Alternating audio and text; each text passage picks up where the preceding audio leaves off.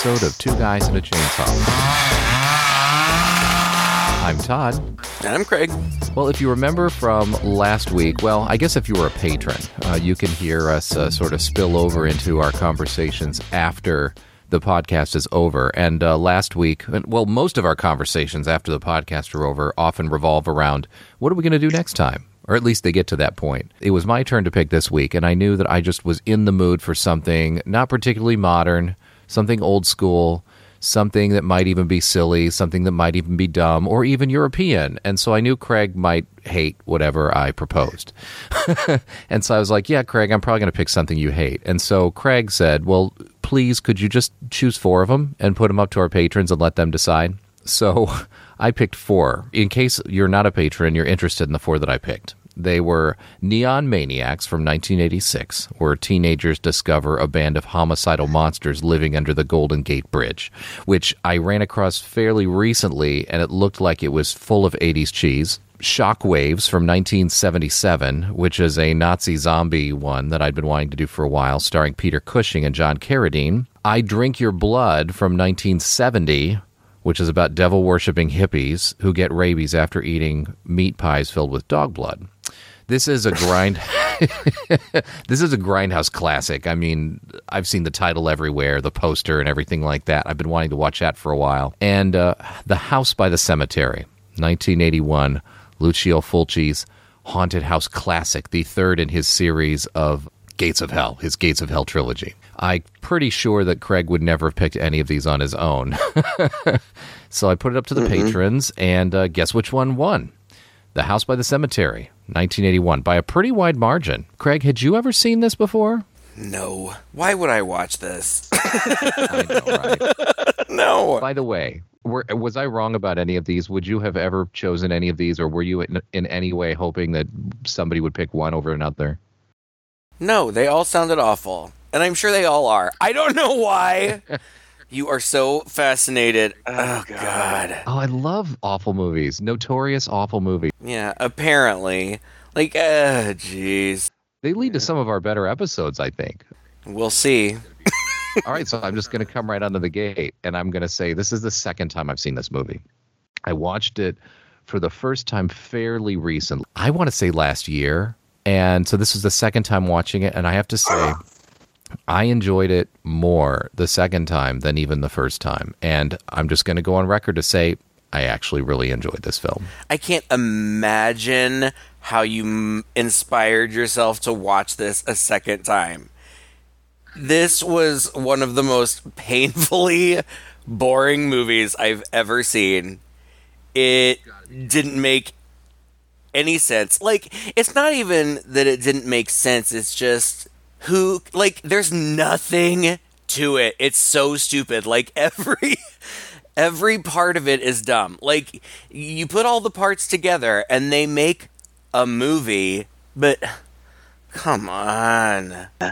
I actually thought this is I, one of the more let, let me let me let me summarize Fulci movies we've seen so far. Let me summarize this movie in 10 seconds.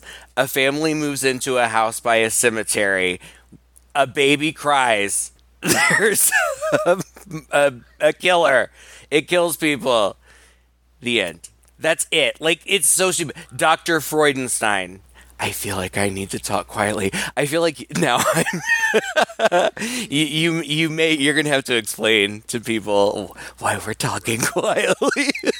Quietly right now because I'm afraid my we're recording this rather late and I'm afraid my neighbors are going to complain if I laugh too loudly or I speak too loudly. It's like close to midnight here, so I've got to be quiet about it. So I'm going to try to restrain my laughter. I'm going to try to speak slowly and seductively like this. If you're an ASMR fan, you might enjoy this episode even more than usual. this, this is our ASMR, this is our ASMR episode. And so, yeah, okay. I wanted to hurt myself by the end from all that crying. You know what I'm talking about? Like the incessant child crying through the whole movie. In the soundtrack? in in the movie. like, what movie did you watch? Through the whole movie, through the whole thing, Did you have some other YouTube video on loop in the background or something while you were watching this? No, Todd. I, I almost called you Alan. Alan, it was in the whole movie. Like it was a thing. They commented about it at one point. Somebody said something about the the crying. And it happened the whole time. Well, I guess I was blissfully unaware of it. Maybe my old ears, or maybe because my television, because I actually watch it on television. I don't have the headphones in, so maybe some of these like uh, more subtle sounds uh, escape me. I you have I'm going to make you watch it again with earbuds so that you can be driven insane. It's incessant in the background. I can't believe you. Well, th- that th- that's my whole thing that I wanted to talk about. So Maybe I just thought I my guess- neighbor's baby was, you know, particularly colicky or something while while I was watching this. Okay, so so here are my notes. Okay, so here, yeah, I can't, like that's literally the biggest thing that I took away from this movie. So I don't know what we're going to talk about now. the movie opens. Craig, I'm so disappointed. Go on. That I didn't like this? Are you kidding? I thought it was terrible. I thought it was terrible. It's not fantastic, but you don't go to a, a Fulci movie to looking for Hollywood level polish or anything like that. I mean, you know what you were getting into, right? When we sat down to watch this. fair enough, but you knew what I was getting into, and I don't like these movies. I try to be nice about it. I try to find something good in them, and I just couldn't. The, no, nothing. Like, okay, so we open on a house by a cemetery. There's a house and a cemetery, and then boobs. That's what I thought. Eh, you stole my joke. Okay, so house by we open on a house by a cemetery. Tits McGee is looking for Steve. Steve? Steve? Steve? Running with her tits out. She finds Steve scalped and pinned to the door with a pair of sewing scissors. Okay. And then the killer stabs Tits McGee through the head, and the knife comes out of her mouth. And it zooms in on her ring because it's going to show up later for no reason. It makes no difference. But we see it. And we see that, like, the killer's hands are messed up, and the killer drags Tits McGee out of the room into a door. Into a door in the kitchen, and which then closes the door. It's it's Texas Chainsaw Massacre. Leatherface lives in the basement, uh, and then it's day credits title. Those are my notes. This is the first. you just stop taking notes after that. This is the first. This is the first three minutes of the movie. Without going any further, don't tell me that you didn't find this intriguing. No, not really. Like, You got tits. You got your house by your cemetery, so you know it, that checks by the, The title. funny- oh and, my God. And then a person gets murdered quite brutally right in the beginning and dragged into the cellar. Don't you want to know That what's going on? alone, no, that alone, Oh my god! no. I What do you I- want out of I- a horror movie anymore? Jesus! God, honestly, like I put the movie on, and then Alan started talking to me, so I paused it, and I like you know I took my headphones off, and he walks over. I I don't remember. He was doing something behind me, and he's like podcast movie, and I was like, yeah, and it was Tits McGee, and he was like Todd's pick. I was like, uh huh. Wait, what makes this just- any it different? just What makes this so Yeah. far any worse than any other slasher movie we've seen? What makes this any worse? Your There's your no- whole be- because- summary of this movie is exact could be used for every haunted house movie Absolutely, we've ever watched, absolutely, or every could be. slasher movie there's- we've ever watched. But this is boring. There's nothing like it's not clever. It's not funny. Okay, it's not, wait a minute. No, I I disagree. I disagree with you 100. percent Okay, after this happens, a little girl looks out a window. And it turns into a black and white photo on a wall in New York. It, there's this girl peering out this window of this black and white photo of this uh, house that we have just seen. And now there's a kid who's just staring at it. He's got blue as hell eyes. Todd, Okay, he's annoying. I'm gonna I know. I know that he's annoying. child. I hate him. I hate him. His name is Bob. Who names their kid fucking Bob? That's the, the- you know the writer of the movie named his kid Bob. The kid's real name is Giovanni Frezza. Oh, that's better. But the thing that infuriated me about this kid is anytime he opened his mouth, because this whole movie is dubbed, fine. I'm used to these Italian movies being dubbed, not a problem. This is clearly an adult affecting yeah. a child's voice. Mommy, What's the matter? Mommy, why does that girl keep telling me I shouldn't go there? What girl, Bob? The one standing at the window in that house. Ah, I guess she had something to do. Let's just say you never saw her in the first place, right? Yes, I did. I saw her face. She was waving, I could read her mouth. And did she say anything to you? Yep, she said that I shouldn't go over there. Why did you say that, Mommy? Fuck you, was annoying. kid. I wanted to kill him. I wish he would die. All right, fair enough. He stares at the photo and he says, Mommy, why does that girl keep telling me that I shouldn't go in there? And she's like, What are you talking about? And he's like, The girl in the picture in the window. And the mom looks at the picture and the girl is not there. You don't think this is creepy? I'm not going to let you talk me into appreciating this. You don't think there's no intrigue here? No, You don't think there is any Like, if I did, which I'm not sure that I do or not, it would just make me even more angry because nothing pays off.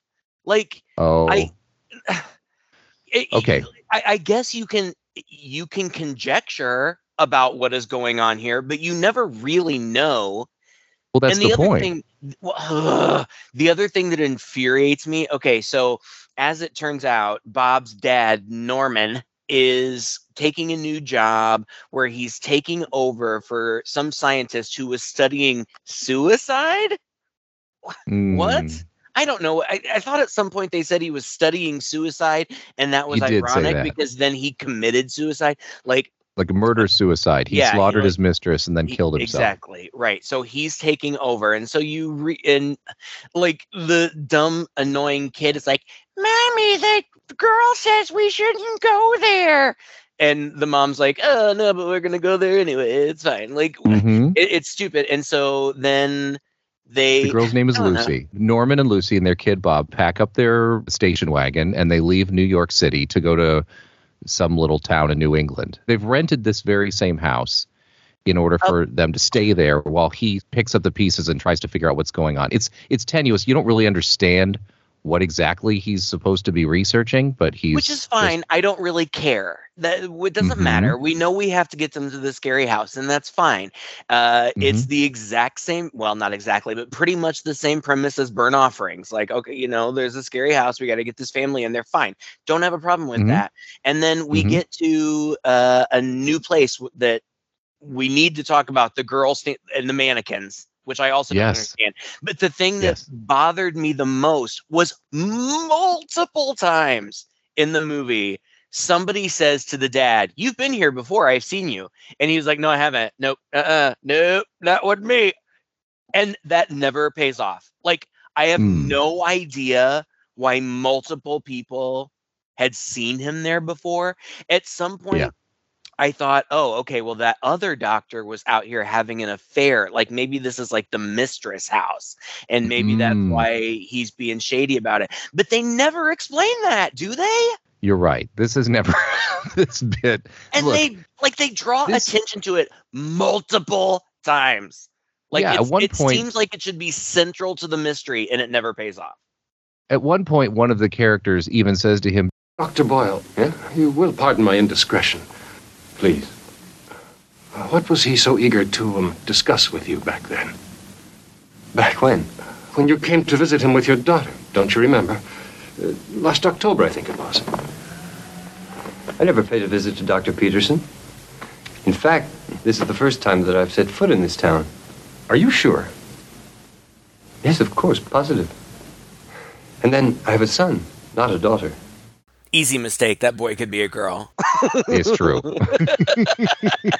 I mean, he's clearly voiced by a girl, an You're adult right. girl. so, okay. So, yes, there are a lot of loose threads in this movie. A lot, Todd. If They're it- all loose threads. Nothing you- adds up. It bothers me because No. then Oh, that, that stupid up. little girl, what's that little girl? Her name is May. First of all, May. She, she speaks to Bob psychically from Yes. Boston to New York. Yes. And and then af- as soon as they leave New York, we cut immediately to her standing with some woman in front of a store looking at mannequins. And Mhm. then one of the mannequins' heads falls Has- off. But yeah, it, it's it has like, it's- these striking green eyes. Yeah, almost looks. It's a very odd looking mannequin. It, it looks like Yeah. it's like halfway realistic, and then you're right. The head falls off, and it's a bloody stump under there, and it rolls forward, and the girl screams. Oh, Todd. Yep. it drives me crazy. And then she you don't. says- wait, wait, wait, wait, a minute. I know that this, this- pays off, but it, it I At don't this point to- in the I don't know where movie, you're go. frustrated, or are you not intrigued? At this point in the movie, not knowing what's coming, were you frustrated or intrigued? I don't know. I didn't like it, Todd. I don't know what to tell you. You didn't like it because you need No. to have every. You're not the kind of guy who has to have everything spelled out for him right in the beginning. This is No, building mystery. Who is this girl? What is the deal with this house? Why do people think he's been there before? What are, what are they going to find when they get there? And why is this girl warning him, the boy, not to go to the house? Which of course the kids don't believe, and she's communicating with them psychically. Like this is an interesting story. We're making it sound more interesting than it was. It was just boring. It was just random cuts I was to interested. random scenes of people that we don't know. And like, oh, it's artsy. Oh my god, it happens all not. the it's time. lazy. It's lazy. This happens all the time in movies, Craig. Of course, it's not lazy. You don't Yes, know what's what these people are. You don't know their relationships, but later on, the movie starts to piece the put the no, pieces it together. doesn't. That is the problem. No, it does No. not. It does not. Start Sometimes to it put does. it together. No, it doesn't. so they, so the random oh, mannequin Oh, scene, and then the they arrive. The I can't believe I'm going to have to explain all this to you. All right, You're not. go oh on. Oh my god. Like I get the gist of it. But so much of it doesn't make any sense. So they they park like in the town square or something, and the parents leave the kid alone in the car, which in Right. the 80s people did. Happened all the time. It's a little jarring today, but I was left in the car alone. With the doors unlocked many times. Right. It it's was a busy fine. street in a sleepy town. Yeah. But then the The girl talks to him psychically again from down the street. And when That the was cool. parents uh, kind of I actually kind of liked that shot, like the long Creepy. shot of her It's creepy as hell. way down at the end of the street. No, he's he's sitting in the car and we just have a close up on him and we hear this girl's voice like it's in the seat behind him which would be creepy enough he turns around and instead looks through the rear of the car and this girl is all the way across the street but she still sounds like she's right there next to him i thought that was creepy as fuck I liked that shot. I liked the long shot of her down the street. But then the parents come out and he's not in the car and they panic for a second and there are intense close-ups because this is Fulci just a huge fan of like intense face close-ups because this movie is full of them. Um him and, like argento both do this right maybe fulci goes a little overboard with it Well, I don't know. he I thought it was remember- cool once or twice but then he kind of like he's like the guy who takes a joke a little too far I don't remember. I get them mixed up, but I feel like either or both of them do in like those really intense face close-ups in really They but do. in really intense moments like in moments where the spear is coming right at your eye like that's Mhm. crazy and that's intense and i really dig that but this like all of these intense close-ups it's just like dramatic chipmunk it's like like they are like all the time having these intense reactions like calm down. I like take a sec, take a breath, look around. He's right there. But that's so okay. So the kid's not in the car, and then and then surprise chipmunk, and then they look across like he's right there, like he's just sitting in the grass right outside the by car. the side of the road. but he has this With the big doll. doll. And the doll looks like May. And I'm, now I'm like, okay, now this is getting interesting. because Uh-huh. that girl, like she's gonna be his friend, but she's really the doll, and the parents aren't gonna know. No, No, thank you. We never see that doll again. Like, the mom looks it over at some point like she's just like fondling it. Her and the dad are talking. She's like fondling the dog and the dog the doll. And uh out of nowhere for no Mhm. reason she freaks out and like throws it down and like bob is always bringing home this trash. Like what? What are you talking about okay, you're right. This is also there's weirdness. That is weird. But what May says to him is sinister. She's like, "I'm May, and I've been waiting for you. You shouldn't have come, Bob." Bob is stroking this doll. At this point, I'm thinking May's a ghost. That's well, This is what too, I'm but That's all she ever says every time she s- s- shows up. That's all. No, no, don't do it. Don't she says other there. stuff. No, she no, she says other. Oh, okay. Oh, I'm about to tell you some stuff that she says. Fine. But first, she shows up, and when they show up at the house, um, Lucy, who is Norman's wife, is unsettled that it looks exactly like the photo on the wall in his apartment, and he totally dismisses it. Um, he's just like, all these houses, they all look the same. Blah blah blah. There, there That's interesting, right? in Like, story. Why would? Uh, No, it is why would he not interesting. Be- that's exactly why it's not interesting because there's no answer to that question. Hmm. Maybe not. Well, Maybe not. listen, if there's an answer, just tell me now. I don't care if it's a spoiler or not. Like, why is he so shady about it? Why does everybody keep saying they've seen him there before? I feel like at some point in time that was part of the story, but it got cut out and I think you it might be right. Makes no sense. Because this this script went through multiple rewrites by multiple authors. Um, Fulci himself like wasn't happy with the script that he got initially. He thought it was too derivative of another movie that had come out years before. And so, like, yeah, it has been through different writers, and I think there are trace lingerings of lingering traces. of, I like um, that. Trace lingering. that? That's Yeah. fun. I'm gonna Trace I'm gonna start using lingering. that. I think I coined a new phrase. I like it. anyway, go ahead. I want to hear once I hear it in a movie, uh, I'll I'll know it came from me. anyway, yeah, um, I agree with you. I and I also think that Fulci, along with Argento, along with a lot of these Italian guys, they put creepy shit into the movie just to be creepy, even though ultimately it makes no sense or it has no payoff. Or the best you can say is, well, it was a dream, it was a vision, or maybe there's some backstory that we're never going to get. I feel like there was That's probably I- something more. That's why I say it's cheap. Is because it's nitpicking. Like, ooh, creepy little kid. Let's put that. In. Ooh, creepy doll. Ooh, creepy this, creepy that. But nothing But it is creepy. comes of it. No, it's yes, not. things come of it. No, you, now you're just picking little things that definitely what nothing comes of comes of, that it, and you're saying the whole movie is full What of this. comes? What comes of that doll? no, nothing comes of the doll, but it's What- weird. What, what comes of him dismissing her when she says, "Oh, there was this picture on our wall"? What comes of that? I told you. I think, it's, I think it's lingering from another script, but you're dismissing the whole movie, and you're saying nothing comes of anything. That's not true. But yes, nothing does nothing come comes of- these two things. Oh my goodness, Fine. this is keep going. this is almost painful for Talk me. about the All right, I'm. I'm sick of doing all the work. You summarize it. wow, it's a good thing this is our ASMR episode.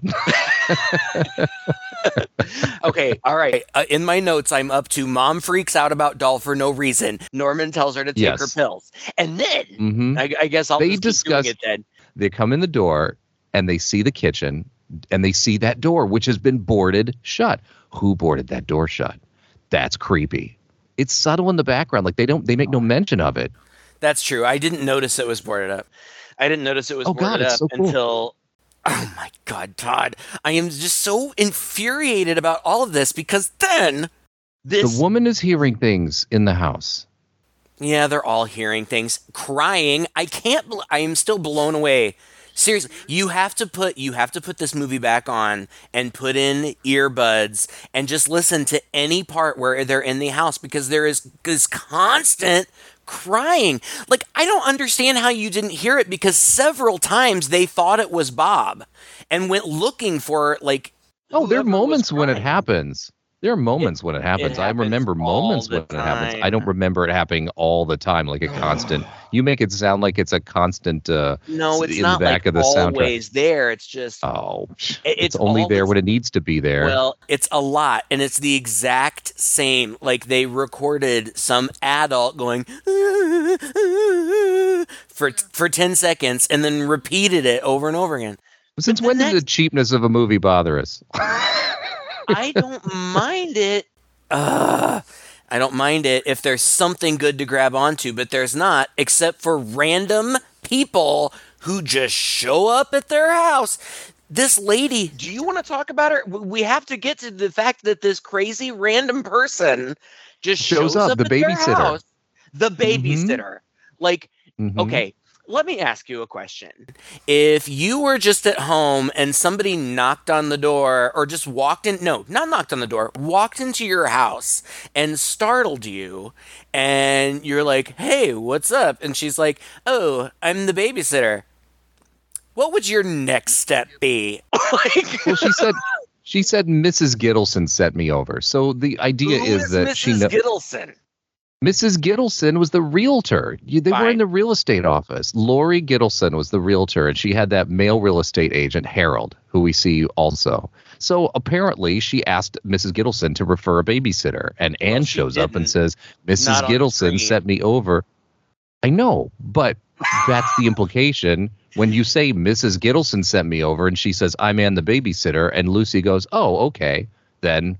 If Lucy's not bothered, I'm not bothered. Okay, But- random lady who just showed up at my house. And, Oh, and come then, on. and like You and, were and so- as as, as What? she's being introduced, it it keeps flash cutting back to the decapitated The mannequin. just to make it very with the green clear eyes. that that's She has the same is. green eyes. Todd, yes, it's Todd, it's artsy and it's striking. Who is this woman? She's the babysitter. Her name's Anne. Why is she there? What role does she play in this? It Mrs. Gittleson sent her over. Her role as the babysitter. Todd. You were thinking too hard about this. Why are you thinking so deeply about this? because they go out of their way to make her shady and mysterious like she she won't like she just shows up the every time every time the camera is on her it is an intense close up of her eyes. Yes. Like, and she's doing that- shady shit. Right. Is she hypnotizing them? It like and she's Mhm. being super shady. Uh Mhm. and but and, and at one point at one point the mom comes in and is talking to her and is like well, you disappeared for a couple days. Where were you? And she's like uh i went to see my parents. And then the mom asks her a bunch of other questions that she just doesn't answer. Like the the girl just stands there silently. Like she just looks at her. Like it just intense close-ups of her eyes just staring. And the wife the wife walks in to another room where the husband is. And she's like that girl's weird. Yeah. She doesn't talk. She never answers my questions. Oh well. she's weird. But You know what? It's The people that my parents had- Had babysitting me in the 80s like you wouldn't believe. Like uh they were like, you know, 12-year-old kids babysitting like, you know, 8-year-old kids. It was it oh was yeah, a different you time. know, you know, I grew up in a college town, so my parents would just Yeah. leave us with like random like Whoever they could find from the like local this they just pick fraternity. somebody off of the street like hey apparently that's Let him how in the these do- folks were too. But no, Let him in the door, handed him a six pack, and said, "Have yeah, at him." sure right. Uh i don't know. It just like it seems it seems like she's supposed to have something to do with the overall plot but she doesn't. The only thing that she has to do with it is that like that mannequin scene was just foreshadowing like Yes, why no creepy I, foreshadow. am I'm not okay with I don't it think- i'm not okay with it I don't, Craig. I, I think you're taking it all too literally. I mean, I don't think that mannequin scene really happened in real life. The girl's a ghost. The ghost girl's standing outside this mannequin thing. She, the girl, the ghost girl is trying to warn the boy about what's going life. on. And, and she sees this thing happen, so she, the ghost girl gets a supernatural foreshadowing of the woman going to be decapitated later, and sure enough, it happens. So it all fine. works. It all clicks fine. together. It's not But then- nonsensical. But then why is the babysitter Mrs. Baylock when she should just be Laurie Strode? I don't get it. Why is she why is she creepy and suspicious? There's no reason for it. because She's not in she knows it. about she knows about the house. She knows about the house's history. How do you know that? She doesn't because she's a local. So she's just You're looking for an explanation. She's- just a local goth girl who wants to hang out She's in the worried- haunted house. I would say she's worried about the family. Oh but her God. worry about the family without her willingness to actually worry the family by speaking up about it because that's just what people do in these movies, you right? Nobody writing reveals your own movie. Look, You're writing your own Ju- movie in your Look, head. man. look, if everybody in these movies because they never do, because it would never be an interesting story, just flat out said why they're there and what their motivation is and uh, told all the details and backstory to everybody that everybody needed to know, then it wouldn't be a movie. This is so typical of these ghost stories. It's a lot of mysterious people coming in who are cagey about why they're there and who seem suspicious and whatnot. And this is just another one of those girls. That's just how these stories go. This is how every ghost No, story is- goes. No, it isn't. Oh my They're God, what do not you every- watch? Not every ghost story is full of red herrings that are just left unexplained. They're just not. many of them are. Well, here's my explanation for her. All you need to know is she's a local girl. She was sent by the real estate agent to be their babysitter. But she, along with everybody else in the town, because we hear that pretty much everybody else in the town knows that this house is effed up. But You have to nobody's really so but much nobody reading between the lines. Nobody is stop. This conclusion. is not between the lines. Yes, it's it hundred percent in your face. Everybody talks about how fucked up the house is. Everybody says the, there's a whole She's scene between Alan. the two. oh, I just whole- told you, Alan, listen, again. I'm listen, so, don't this- interrupt this me. The There's a whole our scene. argument that I'm calling you my partner's name. That's okay. there is a whole scene between the two realtors that comes up shortly after this. Freudstein House. It was inevitable What? that they'd want to leave the Freudstein property. Oak Mansion, Harold. How many times do I have to tell you that house is now called Oak Mansion? Yeah, give the bad product a new label. Well, call it what you will, but it's always been Freudstein's house. They imply that nobody wants to be in there. Nobody does the thing. Every townsperson they encounter when they talk about Freudstein, it's like, oh, he's not buried here. Oh, no, this. There's all kinds of gossip, yada yada yada. All right, but of course they don't tell the family because that's what happens when the guys from you know move into the Amityville house. Nobody tells them the backstory of the house. When the people move into the Poltergeist house, nobody tells them it was built on an ancient Indian burial ground. If they did, the movie'd be over and it wouldn't be interesting. So this is what's happening. So my Fine. story here is that Anne of course, is the babysitter, and of course, she knows more about the history of the house than she's willing to let on. But she's trying to, I don't want to say trying to protect them, but she herself is curious. And so, in the middle of the night, they hear voices, they hear noises, and eventually, uh, Norman comes downstairs and he finds Anne trying to pry up the boards away from the door that leads to the basement. And, they And that's creepy each as other fuck. intensely for five seconds, and then he And then he walks away. Walks away. Yeah. Now that's weird. But why is she trying to go down in the basement? You think it's sinister, right? She obviously knows something's down there. We know something's going on down there because we saw a body get dragged in there, and it's really shady that the door's been boarded over. And now it's especially shady that she's trying to open it. What is she trying to release what's in there?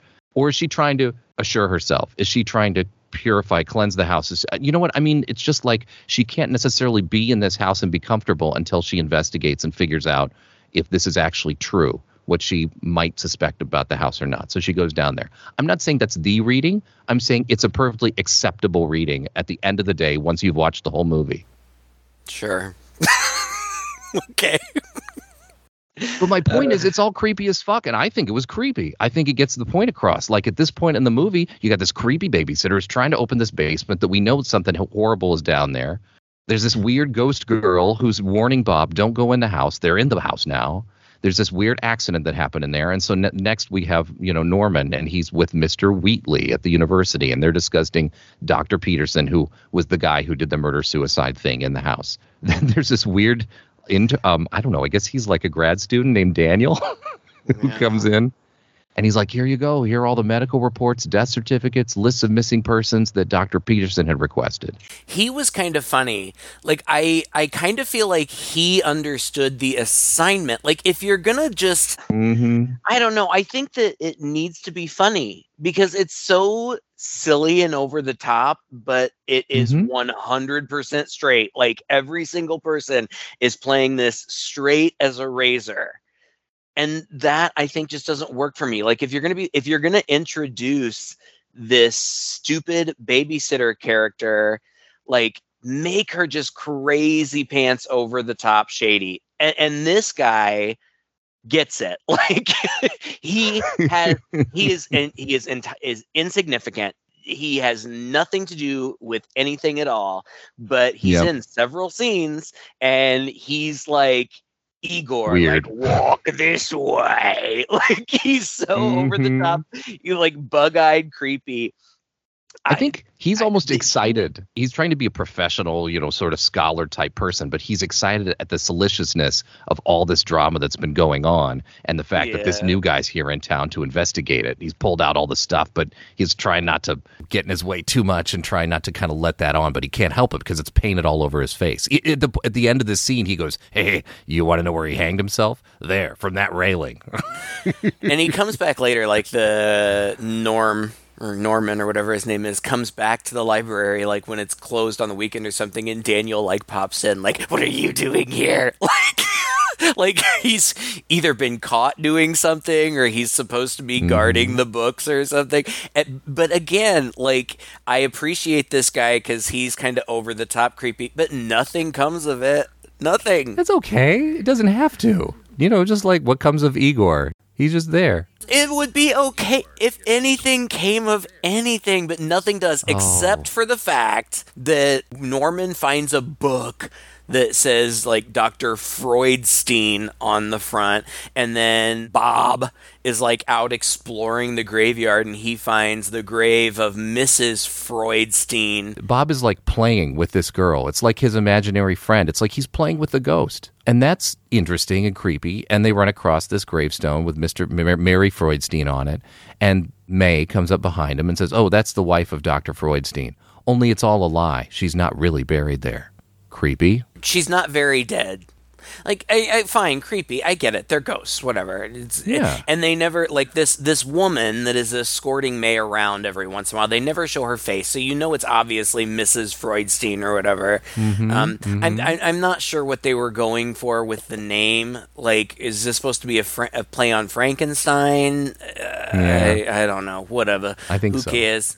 Norm, I, I call him Norm because we're friends. Um, Norm reads about Dr. Freudstein losing his medical license because he was like doing unconventional experiments or something. And then Lucy is cleaning the house and pulls away a rug to sweep or vacuum and finds Dr. Freudstein's tomb under their living room floor Yes. under an inch of dust. what? That's awesome. Nobody has moved that rug in a century. oh God.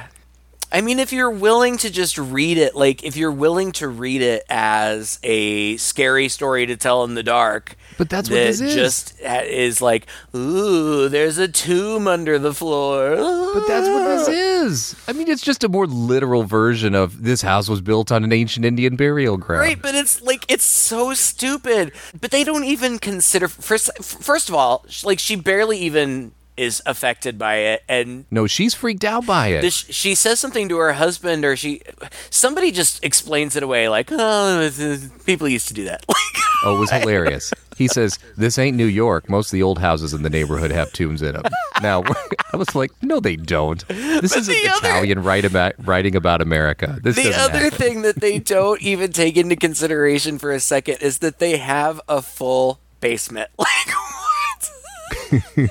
What is what do you and then it turns out that like literally it's just a tomb covering over a stairwell to the basement, Yes, which doesn't make any sense but is funny nonetheless. it is entirely possible that there could be a body buried between the floor upstairs and the ceiling of the basement. But there's not. There is. I think that's interesting when we learn that too, but I guess you don't. Here's the other thing Lucy herself, um, it's been kind of established that she's taking pills and she's worried that the pills have been giving her hallucinations. So, again, this is another one of those typical haunted house tropes where the person's hearing things, but they're not even sure they trust themselves. So, there's a lot of her hearing voices, especially after she uncovers the tomb. You know, she hears noises and all kinds of stuff. And there's this really cool shot here. And you got to say, this the cinematography in here is pretty damn good. I don't gotta say that. it's fine. Well, I'm to say it. There's a lot of sweeping camera angles. There's a lot of one take shots that t- that track through the whole house or track upstairs and downstairs. This sweeps around her and comes up over her head as she's just surrounded by these sounds and they get louder and louder and she just sort of screams. And Norman comes f- home to find her cowering in the corner. And then we get a shot of the pills. Then pan down to her on the bed, and now she's fine. It's like he's finally convinced her to take her pills. Yeah. And this seems to be she seems to be feeling better. The, the lighting here is great, and and he, you know he's playing a great husband. He's like, okay, look, this ain't New York. All the houses around here have tombs in them. now we're going to go solve the cellar door mystery. Mm-hmm. And so he goes down there with her, and they've got a skeleton key to open it, but the key doesn't work, and eventually they Use a knife. this is kind of stupid. It's like it doesn't turn, right? It's like the door hasn't been opened in a long time or something. And so he uses a knife kind of as a pry through the key to to finally open it. And there's this awesome shot on the other side. I know why. This was my favorite part of the movie. right? It's like this this part where he's unlocking the door and there are no stakes really like nobody no, knows what's down there as hell. Well and to see it from the other side and to see it just kind of slowly like jostling open And the dust kind of coming off of it. Oh, that was the most suspenseful part of the movie to me. It's was brilliant. like the, lock getting the lock open. I also thought surely this happens twice. Uh, the first time this happened i was like he's gonna break that key. Like he's prying it with a, a knife I, I thought for sure he was going to break it and then i also thought and he's also going to cut his own throat like that knife is going to Yeah. slip and come out and kill something. him so it was a very tense scene Yeah, it was. I agree, but anyway, what they? I mean, they get in there, right? But like, do they even go down? He creeps down the stairs. He finds that woman's He finds Tits. McGee's ring uh, on the stairs. So we know that yeah, that this is the place and that she was down there. Um, and then a bat attacks him, and holy shit, this bat! That's right. Okay, I kind of like this part too. this is so great. this bat starts attacking her, and then he he whacks it away from her, and then it, it attacks him, and then it latches onto his hand. And he I liked it because it was him- so stupid. Oh, it like was so it, it latches onto his hand, and he can't get it. Like he's trying so hard to rip it off. I'm He like, runs upstairs. There's blood. He's shaking his hand to try to get the bat off, and blood is going all over Bob's sprays. face. Oh, that's hilarious. He stabs it and digs the knife into it, and still that bat's alive. But like you know, three times his body weight in blood is pouring out of it. I love when he stabbed the bat in the middle of its back and like five wounds opened all over the back of the bat. it started bleeding. That was hilarious.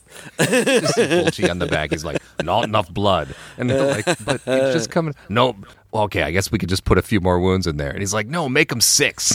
It's so funny because in my in my notes I have Norm stabs hand bat, one of the dumbest scenes I've ever seen. But now thinking back on it, I'm like, that was funny. that that scene was funny. Oh, it was so entertaining. So the bat, the bat is the last straw. So they tell the realtor or the guy at the realtor's office that they want to move, And- mhm. and then you just see a random shot of May again, the girl saying, "Don't go inside, don't go inside," and then you see the realtor lady go inside. It's interesting because May is in there. It's, another house. It's like a bedroom, but she's surrounded by dolls. And um, this woman, again, we know it's Mrs. Freudstein by now, but he could be her mother. We don't know. And says, May, what were you doing at the window? And she says, watching the house is all. And she says, Oh, you know you can't see it from here. And then she screams, Don't go inside. So anyway, Lori, the realtor, comes into the house now looking for the family. It's late and nobody's home. But this is so creepy, this scene. Lori sees shadows passing across the window. She walks through the house. She steps on that tomb, which breaks open, and her foot slips into it, and now her foot is caught. The, the lights go out.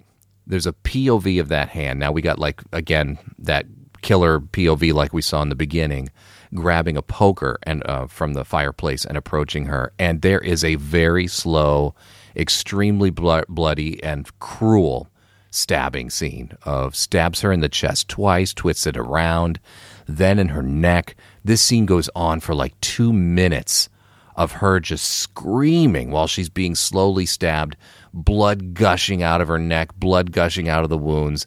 This is gory, and my understanding is that Fulci had to cut quite a bit of this scene. And I think it's all been restored for us because this, I can't imagine this being any longer. No, it hasn't because um, initially it uh, included eye gouging. Because then once she's dead and you see her get dragged away, she's in far worse shape than when we last She saw is. her. I, I wondered about that. her face and head is messed up. Um, yeah, they asked him. I, I think it was, uh, you know, I don't know if this was released first in America or Italy, but the equivalent of the MPAA told him he needed to cut like the eye gouging and stuff, which he did willingly because he wasn't satisfied with the effects anyway. Yeah, right. that sounds like him. Ah, well, I didn't like the effects anyway. So then, um, but it's super gross. It's super bloody. I liked that scene. It was good, and uh, I liked the effects. But then the killer drags her into the cellar, and the next thing that we see is Anne cleaning up the Cleaning the blood. blood. And Mhm. Lucy comes in and sees her cleaning up the blood, and they don't talk about it. What? You know why? You know what I think it is? Why? Because she thinks it's the blood from the bat. Oh, okay. You think you think Anne thinks it's the blood from the bat? Yeah, I think Anne thinks it's the blood from the no, bat too. it is very clear. It leaves. He drags the body that leaves a blood trail. Like clearly, a body has been dragged away. But Norman ran up the. I mean, he must have left a huge blood trail when dragging that bat all the way upstairs and into Okay. the kitchen from itself. No, I no, but I think you're right that we're not meant to think that. I think it's easily explained away, knowing what we know now about Lucy. But at the time, the filmmaker is very definitely casting more suspicion on Lucy because Anne's like, "Hey, what a shame you didn't come with us to the restaurant last night." And we get more close-up eyes. You know, now it's like we're supposed to suspect Anne Yeah. stabbed Lori and is cleaning up the mess. So now we get a scene uh, that Peterson is reading up about Dr. Freudstein, um, who had a penchant for doing illegal experiments. Norman tells Lucy that she ne- he needs to go to New York to follow up on a hunch that his suicide But then he doesn't, connected to right? research. Doesn't he say he needs to go? I felt like he said he's like I need to go. He's like I need to go to New York, and she's like today. And yeah, I got to. He doesn't and make it then the far. next thing we see, he just goes to the library. The library's not in New York. I don't get it. He stops by there on the way. He doesn't make it. Norman's at the library. Creepy Daniel pops in, being creepy. Suddenly, Bob is being chased, POV, through the woods, but it turns out it's May. They're just, just playing in the cemetery again. And she tells him again, she's like, Don't go in the house, Bob. And he says, "It's a. I'm just gonna go in for a second, and then I'll come back out." Liar. he just goes in there and just stays. It's so creepy, though. It's like burnt, in a way, it's kind of like burnt offerings. I'm on the edge of my seat for Bob here because it's like, you know, you've pressed your luck too much, and now you're going back into the house. Something really bad is going to happen. I hate Bob, so I wish something bad would happen. You to wanted something bad. he is a cute kid. Uh, he actually looks like like in appearance. I can't tolerate his voiceover, but in appearance, he's a very cute little blonde-haired, blue-eyed kid. He, rem- he reminds me of a kid of a friend of ours. We can talk about later. Oh, he was in several of these movies, like The Manhattan Baby, which is another Fulci movie that came uh, the year after this. He was in a movie before this. He's only eight. As far as kid actors goes, he's fine. He's whatever. he was in Demons. You remember doing Demons? Uh, no.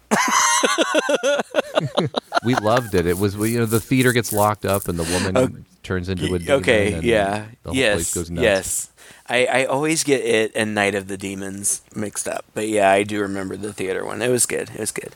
Norman's doing research. He re- Oh, he find pulls right, and he finds a cassette tape. Yeah, it says Peterson Personal.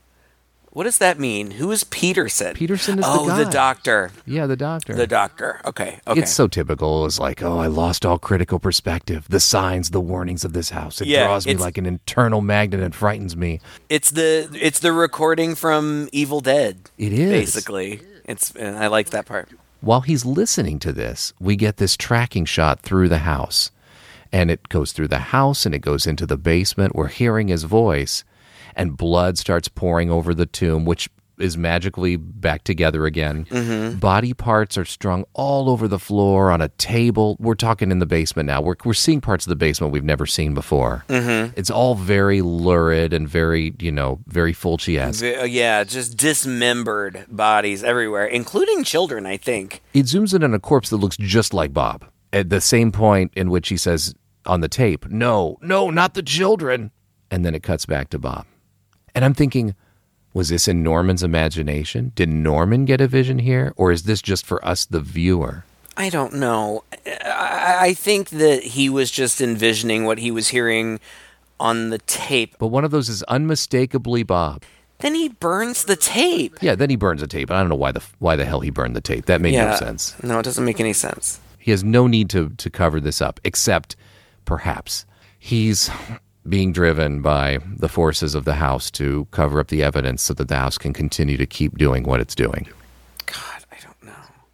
So much random stuff happens. I said Anne wanders around staring at stuff, um, and then I made a note of this because it just, I just cracked up when I saw it. Somebody is on the street for some reason and you see traffic going by and one of the cars is a station wagon with a big sign on the top that said school bus. And that was the most amusing thing that i had ever seen. Oh my gosh so funny.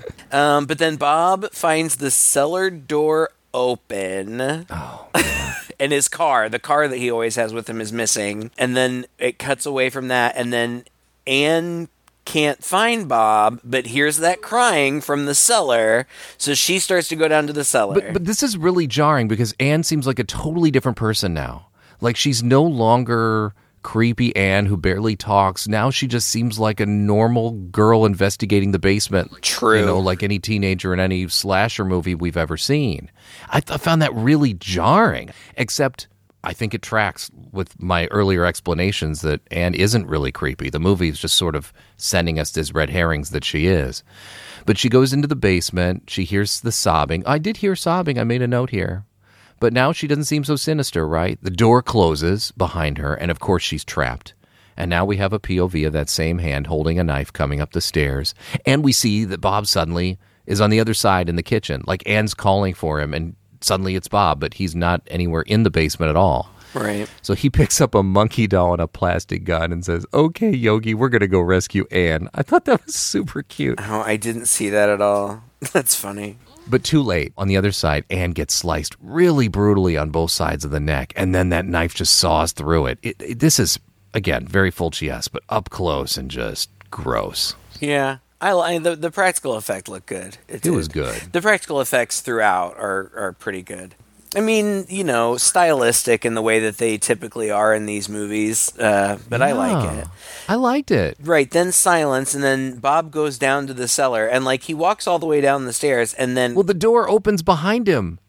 D- Bob walks into the the kitchen and he's standing there, kind of looking around for Anne. And behind him, the door slowly kind of creaks open. yeah, and he turns and stares at it. I mean, this is so creepy. I'm thinking Bob's gonna die. He walks down the stairs. He calls calls for Anne, and as he gets to the bottom, he turns around, hears a noise, and he sees her head roll down the stairs. He runs up the stairs and makes it out just as the door almost closes, but his hand gets stuck. So this door, you know, like I guess is being supernaturally controlled. There's a POV again coming after him slowly, but he gets out just in time. And then Lucy comes home and finds Bob crying in the room, and he tells her what happened, and she doesn't believe it. so they go back to the cellar together. I'm like, why? You were the worst mom in the world. Your son has been traumatized by this horrible thing happening in the basement. Now you're going to take him down there with you while you investigate. Well, they don't they don't find anything except for like Bob briefly sees a pair of glowing eyes and doesn't say anything, so they just go back upstairs. And then Norm is in a different cemetery looking for Freud's tomb, Yeah. Which makes no sense because it's in his living room and he knows that. Mm-hmm. And it also makes no sense because the cemetery manager comes and talks to him and is like, We're closed. You're closed on Sunday afternoon? When is the cemetery open? like, so fucking stupid. Even what the manager tells to him doesn't make any sense. Oh, you two? What do you mean? Well, you're not the first. Look, friend, I came over 200 miles to see this tomb, and I want to see it. Well, you shouldn't have bothered. There's no Dr. Freudstein here. But according to the official records, he was buried here. The official records don't mean a thing. It's a lot of bunk that Freudstein's buried here. Just gossip. Okay, first of all, if the official records say that he was buried here, the official records are not gossip. I don't. I, I think this is baffling, and there's no good explanation for all this bullshit of his investigation. No, they should have cut that scene entirely. It doesn't make any sense. Yeah. He- No, it's it's weird. Yeah, okay, so then Bob's upset that Anne is dead, but Lucy's like, "Don't worry, she'll come back." so he goes, so he goes back to the cellar looking for her, Yes, I and the it. cellar door closes again. But he walks downstairs. He calls out to Anne. He says, "Anne, mommy says you're not dead. Is that true?" and he sees the glowing eyes again, and I really don't understand what's happening In here because places. In, in a bunch of places, like, are we? I, I Mm-hmm. I assume we're to believe that because there's only one thing down there, right? I honestly, I'm sorry. I know this sounds like a cop out, but I think some of this is in Bob's head. okay. I do. So, all right. a all creepy right. basement. I'm seeing glowing eyes everywhere. I really oh my do. God, maybe it's all in Bob's head. Okay, I don't the best know. I can It's do. Stupid. so Bob runs back up and he's banging on the door and he can't get out and Lucy can't open it. How is it locked? Like. It's supernatural. This oh is the thing. the door. but th- but We've seen this happen five times before. You're not surprised this by by the sixth time, are you? Oh god, but it's locked, and she tries to jimmy the lock again. She just breaks the key. It's so stupid. And I have in my notes, this isn't tense. It's just annoying. Oh, I thought it was tense. oh my god it made me so angry and so she she breaks the key in the lock and then she tries to jimmy the door open with a knife and she breaks Norma- the knife Oh no. Okay, let's talk about this scene. Can I can I narrate this? Yes Bob. Okay, so Norman, there's a shadow that passes through the behind her and comes over her, and she spins around, but it's Norman, so he's home. Yeah. and she's like, he's he's trapped in there, blah blah blah blah blah. And Norman says, "Okay, uh, Bob, keep away from the door." He picks up an axe and he's going to axe through the door. Bob says, "Okay, I will." And the instant he says that, that creepy hand finally yeah grabs Bob's head and slams it against the door just as Bob sends the axe through it. And it comes out right by his head. My God, dude. that was good how do you think they filmed that I don't know, but holy shit. This was one of the most intense scenes. Honestly, one of the most intense scenes I've ever seen in a horror movie. It all happened so fast that it's like you, I, w- I literally screamed at the screen. it was it was pretty cool because it was really close like it just like shaved the tip of his nose and then it happened again It happens again, just hits the back of him. And of course, Norm on the other side is oblivious that Bob's head is against the door right now, being pressed by this hand. And I don't know if it was the dad in me or what, but I was just like, oh my God, if this guy ends up axing his own kid's head through the door, trying to get him out of there, this would be like the most horrible thing I've ever seen. And I would respect the movie so much. I know. it would have been a whole different movie. I know. Okay. So then I say in my notes, Norm knows that Freudstein killed Sheila. Who's Oh Sheila? my God. Who is Sheila? Oh my God. He's suddenly exposition Norman. He knows everything now about exactly what's going on. He needs human victims to renew his cells. It's how he stays alive. Like, where the f- did any of this come from? Who is Sheila? why do I? Why do I have? I don't know. I don't have Sheila written. I don't know. Maybe you I mean, misheard something. Norm killed her. I guess. Apparently, I don't know.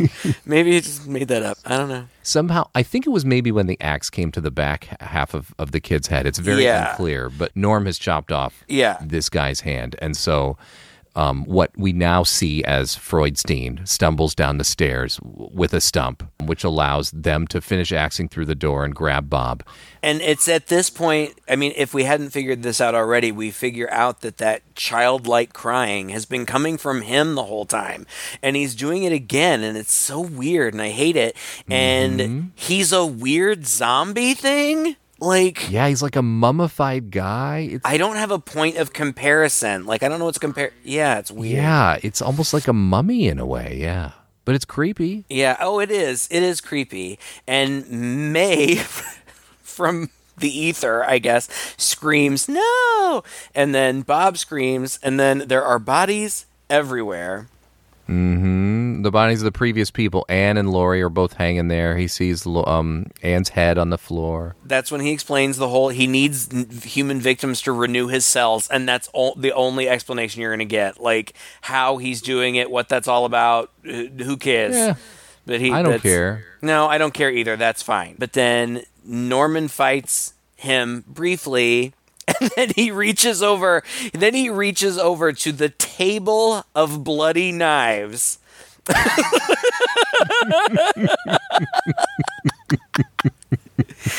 Ah, and he grabs one of the bloody knives and stabs Freudstein with it and what can only be described as shit and maggots pour out of the wound. Yeah. But then this surprised me. Then I, I have to say I was actually really kind of surprised by the end. I, I uh, as much as I continue to hate this movie, the ending was kind of satisfying because it was unexpected to me. Freudstein rips Norman's throat out. Yeah.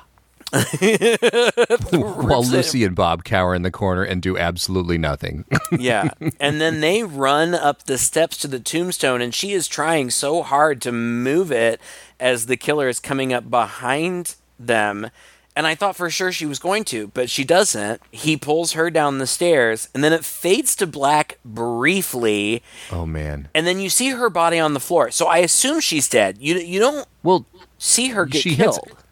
you see her head hitting every single stair on the way down. Yeah, yeah, that's uh, true. Again, Fulci, man, he just he just wants you to see everything up really close. Like seriously, 12 hits of her head on the stairs, this camera patiently tracking close up to her head all the way down while Bob is screaming and I mean, look, it is a stupid movie, right? But even stupid movies like this can get to me at some times. And I again, I don't know if it's the dad in me or whatever, but this poor kid has seen his dad's throat get ripped out, and now his mom is being dragged down the stairs. And yeah, he was annoying, but man, Fine, I'll give you that. The ending is okay.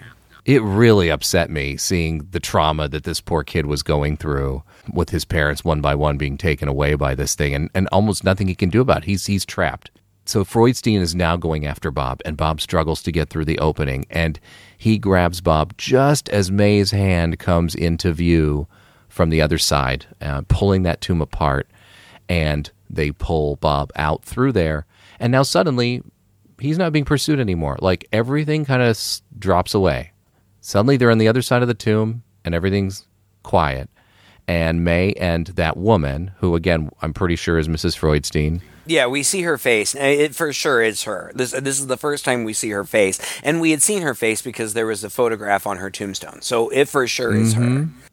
and she says, Mae, time to go home and remember your manners. Now that Bob is saying, show him you can act like a Freudstein. You know some other guest is surely destined to drop in. and the mom takes both of their hands and walks them both out down the street. And there's a baffling quote at the end Yeah. from Henry James No one will ever know whether children are monsters or monsters are children. Whatever. I don't know. Whatever. But so so Bob's dead, right? Bob's dead. Yeah, he never made it out. And then, and you know, his body, what we saw, uh, you know, in that earlier sort of premonition, that's how he ended up. Okay. You know, that's how I interpret that.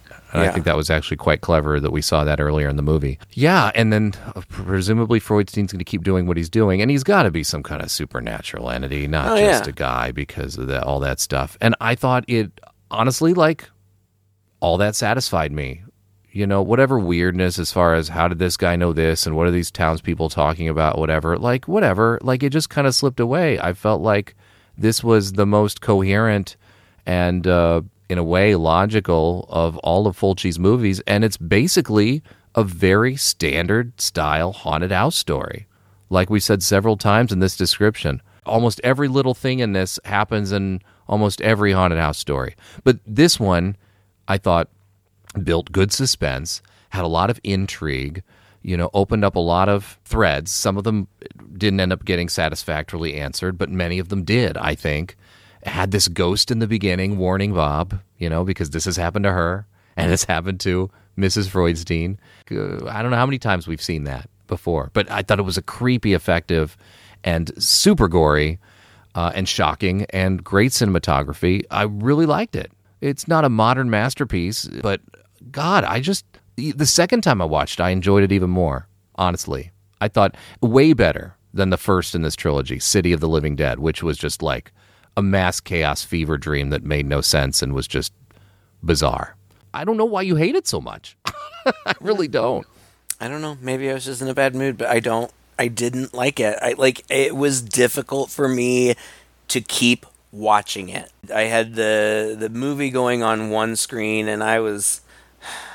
I was looking at TMZ and like This isn't even Uh, a this isn't even a slow burn. Like you know, like, we, uh, like I thought example, it was painfully, painfully boring. It, it's too many uh, loose ends for me. Too many. It, it, it makes me mad. It, it angers me. Like you're you're setting things up and then not paying that off, and I can forgive that. Which ones? Like the 400 that I listed in the beginning when I asked you explain this, explain this, explain this, and you couldn't. Explain that doll. Yes. Who cares? Then what? Then why introduce it? Why make it seem like it's going to be a thing and then it's not a thing? It's a ghost. It's a ghost girl's doll that he brought home, and that creeped out the mom. Boom, done. Okay. What's next? Yeah. What else can I explain for you? Why did multiple people see Norman there, and why was he cagey about having a photograph of that house? I don't think he was cagey. I really don't think he knew he had a photograph of that house. I think some of this is just fate oh type weird stuff. I'm, I'm telling you, you, you're. I, I can understand. I can understand. No, The I can understand why you like this movie because you're writing it. it yourself. That's why you like it because you're writing it yourself. You are writing a movie that doesn't exist. All you're filling in holes. Why can't you accept this explanation? It's, Why can't you accept this I can- explanation? Does it not make sense to you? no, I'll accept your made up reasons, but you're just making them up. Like the Just uh, because the, movie doesn't explicitly answer that question doesn't mean that we can't find an acceptable answer to it. I understand. I'm just saying, don't establish mystery to then leave it hanging like that. That that irritates me. Like, don't make it. Don't make it in. seem like it's well. it's like- okay, so y- y- It's like burnt offerings, you know? yes, Like- that's fine, and I accept your interpretation of it. But there's nothing in the movie that tells us that that's the case. In the mo- in burnt offerings, we are told that We're told what? That the that the house is a vampire and that it lures people in and that it, it like possesses them and sucks their life force and kills them and that's how the house thrives. We are told And that. here, here we are told that in the cassette tape. I've lost all critical perspective. The signs, the warnings of this house, Freudstein's house, that anguish crying, and Sheila smiles. What can I do to make her believe me? Maybe I'm insane. Yes, this is all unreal. Freudstein's house draws me like an infernal magnet and frightens me. How many have wandered innocently into the waiting spider web? How many more are doomed to follow? This is just one of those things. It happens again and again and again. The house draws people in. They succumb to Dr. Feldstein. The mess gets cleaned up. and it just again and again and again keeps happening. Okay, that well, I I can't refute your cassette tape evidence. That is good evidence. I don't know. I just I didn't like that's I'm glad you enjoyed it. I really am. I I I didn't and I would not recommend it. Like oh, we wow. at the at the end we usually say, "Well, I might recommend it." No, I wouldn't. I I Wow, we could not dis I don't think I've ever disagreed with you more about a movie. In part, I've never been so shocked that you've been so unwilling to give so many things a pass. There have been far worse movies that you've been waving away. Oh, it's okay. It's just a dumb movie. Oh, this is typical of these movies. And oh, like whatever. It's just a low like and I cannot believe that this movie, which is so skillfully made uh, and so intriguing in my opinion, and is so typical. Like it's not even groundbreaking. It is so typical of a haunted house movie. You're not willing to wave those things away. It's just so bizarre, Craig. I don't see it. But I I'm don't not know. gonna. We'll keep I- our it, like, friendship. it's fine. I guess maybe. Uh, no, like I, again, I don't recommend it because I, aside from you, I can't think of anybody that I know that would like this movie. Wow. But if you've seen it or if you watch it, take a side because I'm sure I'm going to win. and let us know in the comments Wow. at one of our many places. I've got to say to you, we're going to have to do one more of these because mm, City of the Living No. Dead's the first. This is the third. The second one in the trilogy, The Beyond, is widely regarded as one of Fulci's like masterpieces by people who acknowledge that Fulci has made a lot of garbage and a lot of baffling, weird shit. That the second one, The Beyond, is held in very high And, uh, regard. The first movie, you know, it's called the Gates of Hell trilogy. The first movie uh, we did here on the podcast is called City of the Living Dead.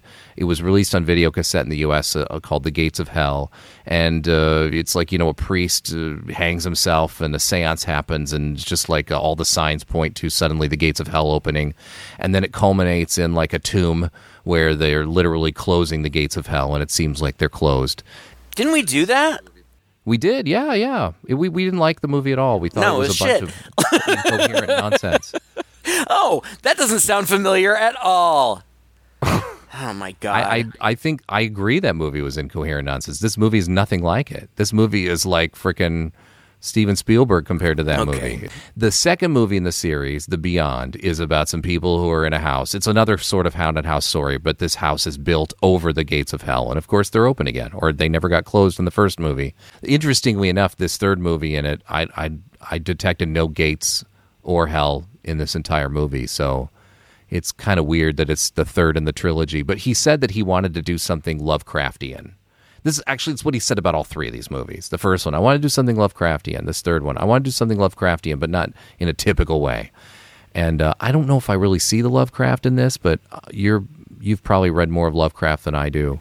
Well, mad scientist, yeah, trying to find eternal life. Yeah, I, I mean, I say, nah, I, I, am not a Lovecraft scholar. I like the idea of Lovecraft Yeah. more than his actual work. He's really hard my to take. read.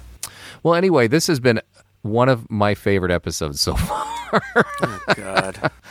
I'm glad we had this opportunity to battle it out. Mm, This grudge match is like steel cage grudge match. Ah, thank you, patrons, for selecting this movie to torture Craig with. I say mission accomplished. Uh, I couldn't thank you enough for picking the right movie. If you listeners would like to join the party and uh, become a patron as well, just go to patreon.com slash chainsaw podcast and uh, just five bucks a month or 10 if you're feeling really generous gets you access to that and, and all this behind the scenes stuff that we're relying more and more on our patrons to help us put this podcast together. If you want to have that level of influence, please consider uh, joining the crew. And also, uh, you'll get our unedited phone calls, which are even more salacious. Yeah, The just controversial. full of curse words and dirty jokes and everything you blood and gore. yeah, everything the M- everything the MPAA makes us cut out. but we appreciate your support nonetheless, wherever it comes from. The best thing you can do is share this with a friend, or go to one of the websites where you enjoy this podcast uh, and write a review. Let the rest of the world know how much you enjoy us, as long as all the comments are positive. if not, forget about it. Listen to something else. Listen to someone else's lame ass podcast, you pansy. Until next time, I'm Todd. And I'm Craig. With two guys and a chainsaw.